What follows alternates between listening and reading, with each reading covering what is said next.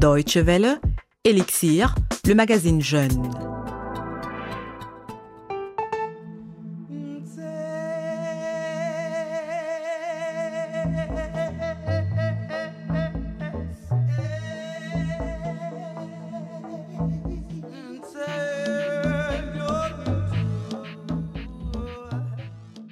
Ancestral Soul, âme ancestrale. C'est ainsi que l'on nomme cette musique. Elle est la marque de fabrique de Boddhi Satva, un artiste centrafricain d'une trentaine d'années et à l'enfance et au parcours hors du commun.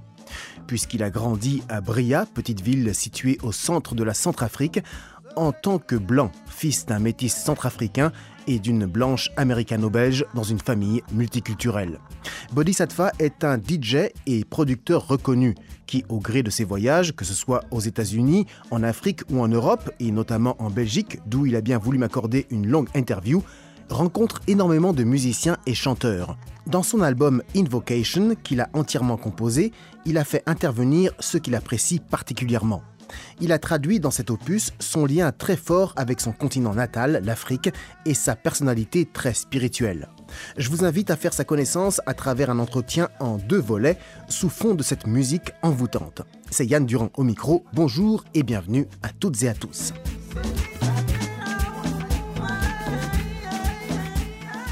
Invocation de Boddhi Satva, extrait de l'album du même nom avec Freddy Massamba au chant.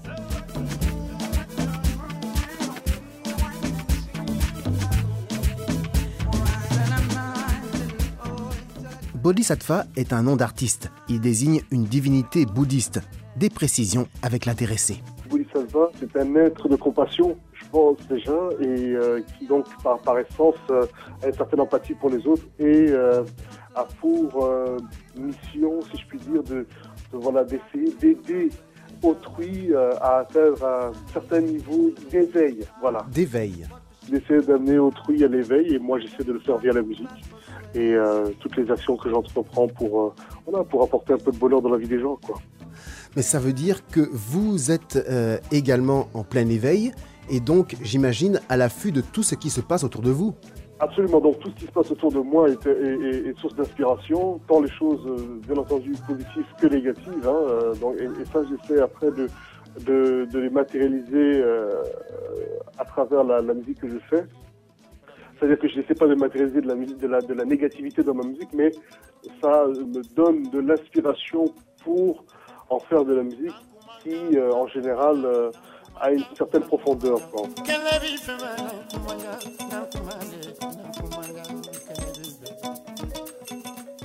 Nankumandjan avec Mangala Kamara, extrait de l'album Invocation de Boddhi Satva.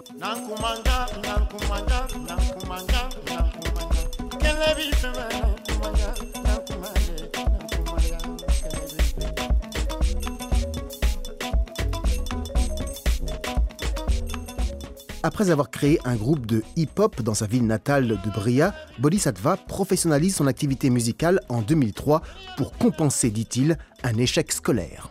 J'étais, j'étais très doué, mais malheureusement j'étais en retard scolairement par rapport aux autres. J'avais fait toute ma scolarité en brousse.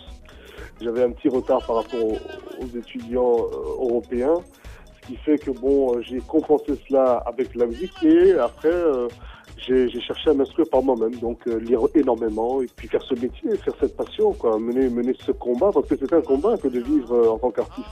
Bien sûr. Et d'en faire un métier, d'en faire un, sa source de pain quotidien. Effectivement. Juste pour préciser, vous étudiez quoi à l'époque ?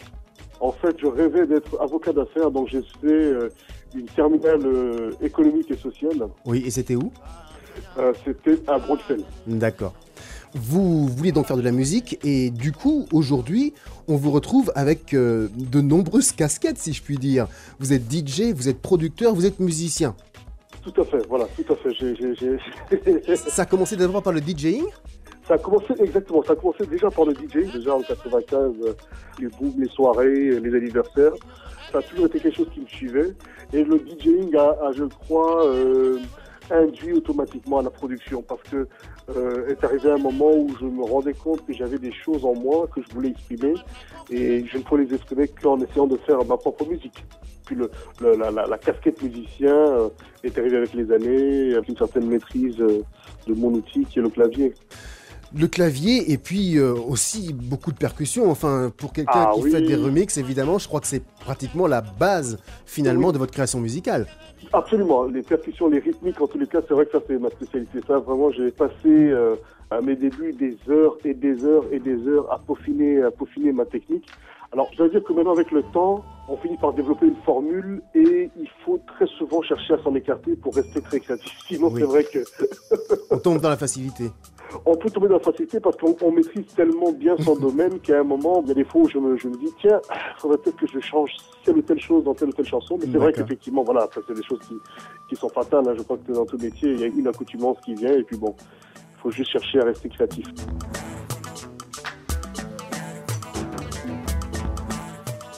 Nyari Konon, chanté par Oumou Sangaré, extrait de l'album Invocation de Boddhi Satva.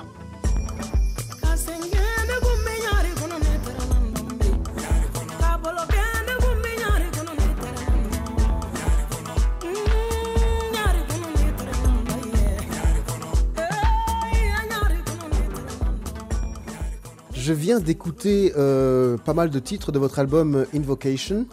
Ah, merci. Qui, euh, je crois, donne un bon aperçu de ce que vous faites, puisqu'il y a des ambiances différentes, avec des artistes différents qui chantent, notamment.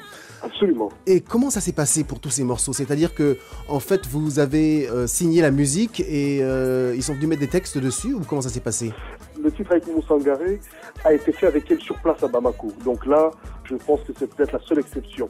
Donc on a vraiment fait sur mesure pour elle. Mais sinon, les autres, ce sont des titres qui ont été commencés et qui progressivement me donnaient le ton et, le, et, et surtout une identité vocale proche de tel ou tel artiste que j'appréciais. Par exemple, Victor Duplet, Robert Walker, Freddy Massamba. Mmh. Et après, je les contactais. Et puis bon, j'ai eu beaucoup de chance parce que c'est un album qui a été fait avec très très peu de moyens. Sur une très longue période, parce qu'il m'a fallu quasiment dix ans pour le réaliser. Je suis très très content du résultat, je pense qu'il reflète très bien ce que je suis musicalement. Il y a des éléments d'acid jazz que j'ai retrouvés, moi. Euh, oui, tout à fait, bien sûr. N'est-ce pas ? On vous nomme le, le « Father of Ancestral Soul Music ». Euh, je traduirais ça par la musique euh, ancestrale de l'âme. Ouais. Ça correspond à quoi pour vous, cette dénomination ? L'ancestral soul, pour moi, c'est... En fait, ce qui m'a amené dans la musique... c'est d'abord une sorte de thérapie. Mmh. J'ai la chance d'avoir une éducation mixte, c'est-à-dire une éducation africaine et euh, occidentale. Oui. De quel côté l'occidental ? De, ce... hmm de quel côté l'occidental ? Ma mère est belgo-américaine. D'accord. Mon père était franco-centrafricain. Donc, euh, effectivement, le fait d'être né en Afrique a, a accentué, bien entendu, cette identité musicale, cette identité tout court, parce que ce que je fais musicalement, c'est ce que je suis. Hein. Effectivement. Euh, donc, c'est une thérapie, c'est vraiment une, une recherche de l'équilibre à travers la musique et une sorte d'élévation de moi-même en arrivant à matérialiser mes peines dans la musique. C'est compliqué comme truc, mais c'est, non, mais c'est vraiment ça. Attendez, je vous rassure, je ne suis pas de ces artistes torturés. Hein. En tout cas, la musique ne reflète pas, donc euh, je ne fais voilà, pas de soucis. Non, c'est, c'est... Donc du coup, Ancestral Soul naît de cela, naît de cette recherche des origines des choses, euh, naît de ce besoin d'élever euh, sa conscience intérieure et, et peut-être aussi le côté âme euh, vers, vers des énergies plus positives. Ça n'a rien de religieux, ça n'a rien de mystique en soi, euh, je pense que tout au contraire c'est positif et c'est ce que prône cette musique-là. C'est... Donc ça. Je dirais plutôt et, que c'est spirituel. Et l'Ancestral Soul, c'est juste le nom. Après, c'est vrai que ça aurait pu s'appeler, je ne sais pas moi, euh, Global Funk. Oui, effectivement. Ou Spiritual Rhythm. Voilà. Par exemple. Absolument. Life is a Lesson, chanté par Viviane K, extrait de l'album Invocation de Boddhi Satva. I wasn't expecting you to leave me. I need your spirit and your heart. You are my love. Life, life, life, life. Boddhi Satva. Restons-en à votre enfance et peut-être aussi aux éventuels problèmes d'identité qu'on peut avoir quand on a une famille mixte comme ça et euh, ça vous a fait souffrir aussi ? Oui, oui. Euh, qu'est-ce qui m'a fait souffrir le plus ? euh, Je pense que pendant de très longues années, je ne me voyais pas blanc. Oui. De peau, hein. De... Oui. Bon, mon père et mon père étaient métis, donc du coup, mon père et ma mère ne sont jamais éduqués dans un esprit de tu, es, tu as la peau claire, donc tu es différente. Pour moi, je ne me voyais pas blanche. Pour moi, j'étais noire. Oui. Je ne me suis jamais senti proche de l'Occident. Même si j'en avais la culture, j'en avais l'éducation, je sais me comporter en société. Mmh. Je niais ce côté occidental qu'il y avait en moi. Et c'est le fait de venir en Europe qui m'a forcé à faire euh, face à cette réalité et, et à en accepter la richesse. Parce que bon, c'est une richesse, avoir une, une, une mixité culturelle, c'est quelque chose qu'il faut prendre euh, oui. euh, comme une richesse et comme un atout. Donc, euh, donc voilà, c'est que... la maturité, le temps qui m'ont aidé à faire ça. Vous disiez à l'instant, sous forme de boutade, je sais me tenir en société. En fait, c'est détenir les codes des deux cultures. C'est-à-dire que absolument. Lorsque vous êtes avec des Européens ou en Occident, pas de problème, et en Afrique, c'est la même chose. Exactement, c'est-à-dire que je maîtrise maintenant les codes, euh, les codes des deux cultures oui. parfaitement, parce que je les ai acceptés. C'est-à-dire que je n'en ai pas pris une au détriment de l'autre. Je me sens beaucoup plus africain qu'européen. Oui. Ça, c'est vrai. Mais... Euh... je ne suis pas dans le déni parce que ça veut dire que je, je relie ma mère. C'est impossible. Ce qui est impossible. Donc euh, c'est un équilibre qui se fait avec le temps et avec la maturité surtout. Je pense que ça, c'est des choses qui ne s'achètent pas. Il y a de la beauté dans toutes ces cultures-là et il faut l'apprendre.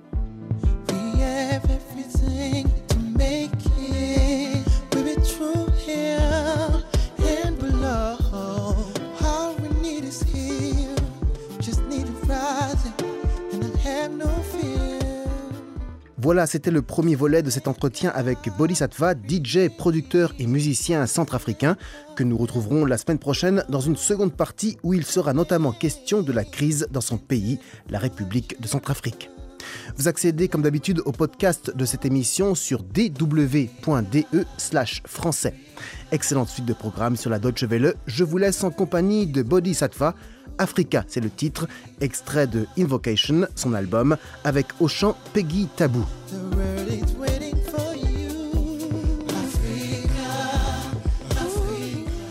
Au revoir et à très bientôt.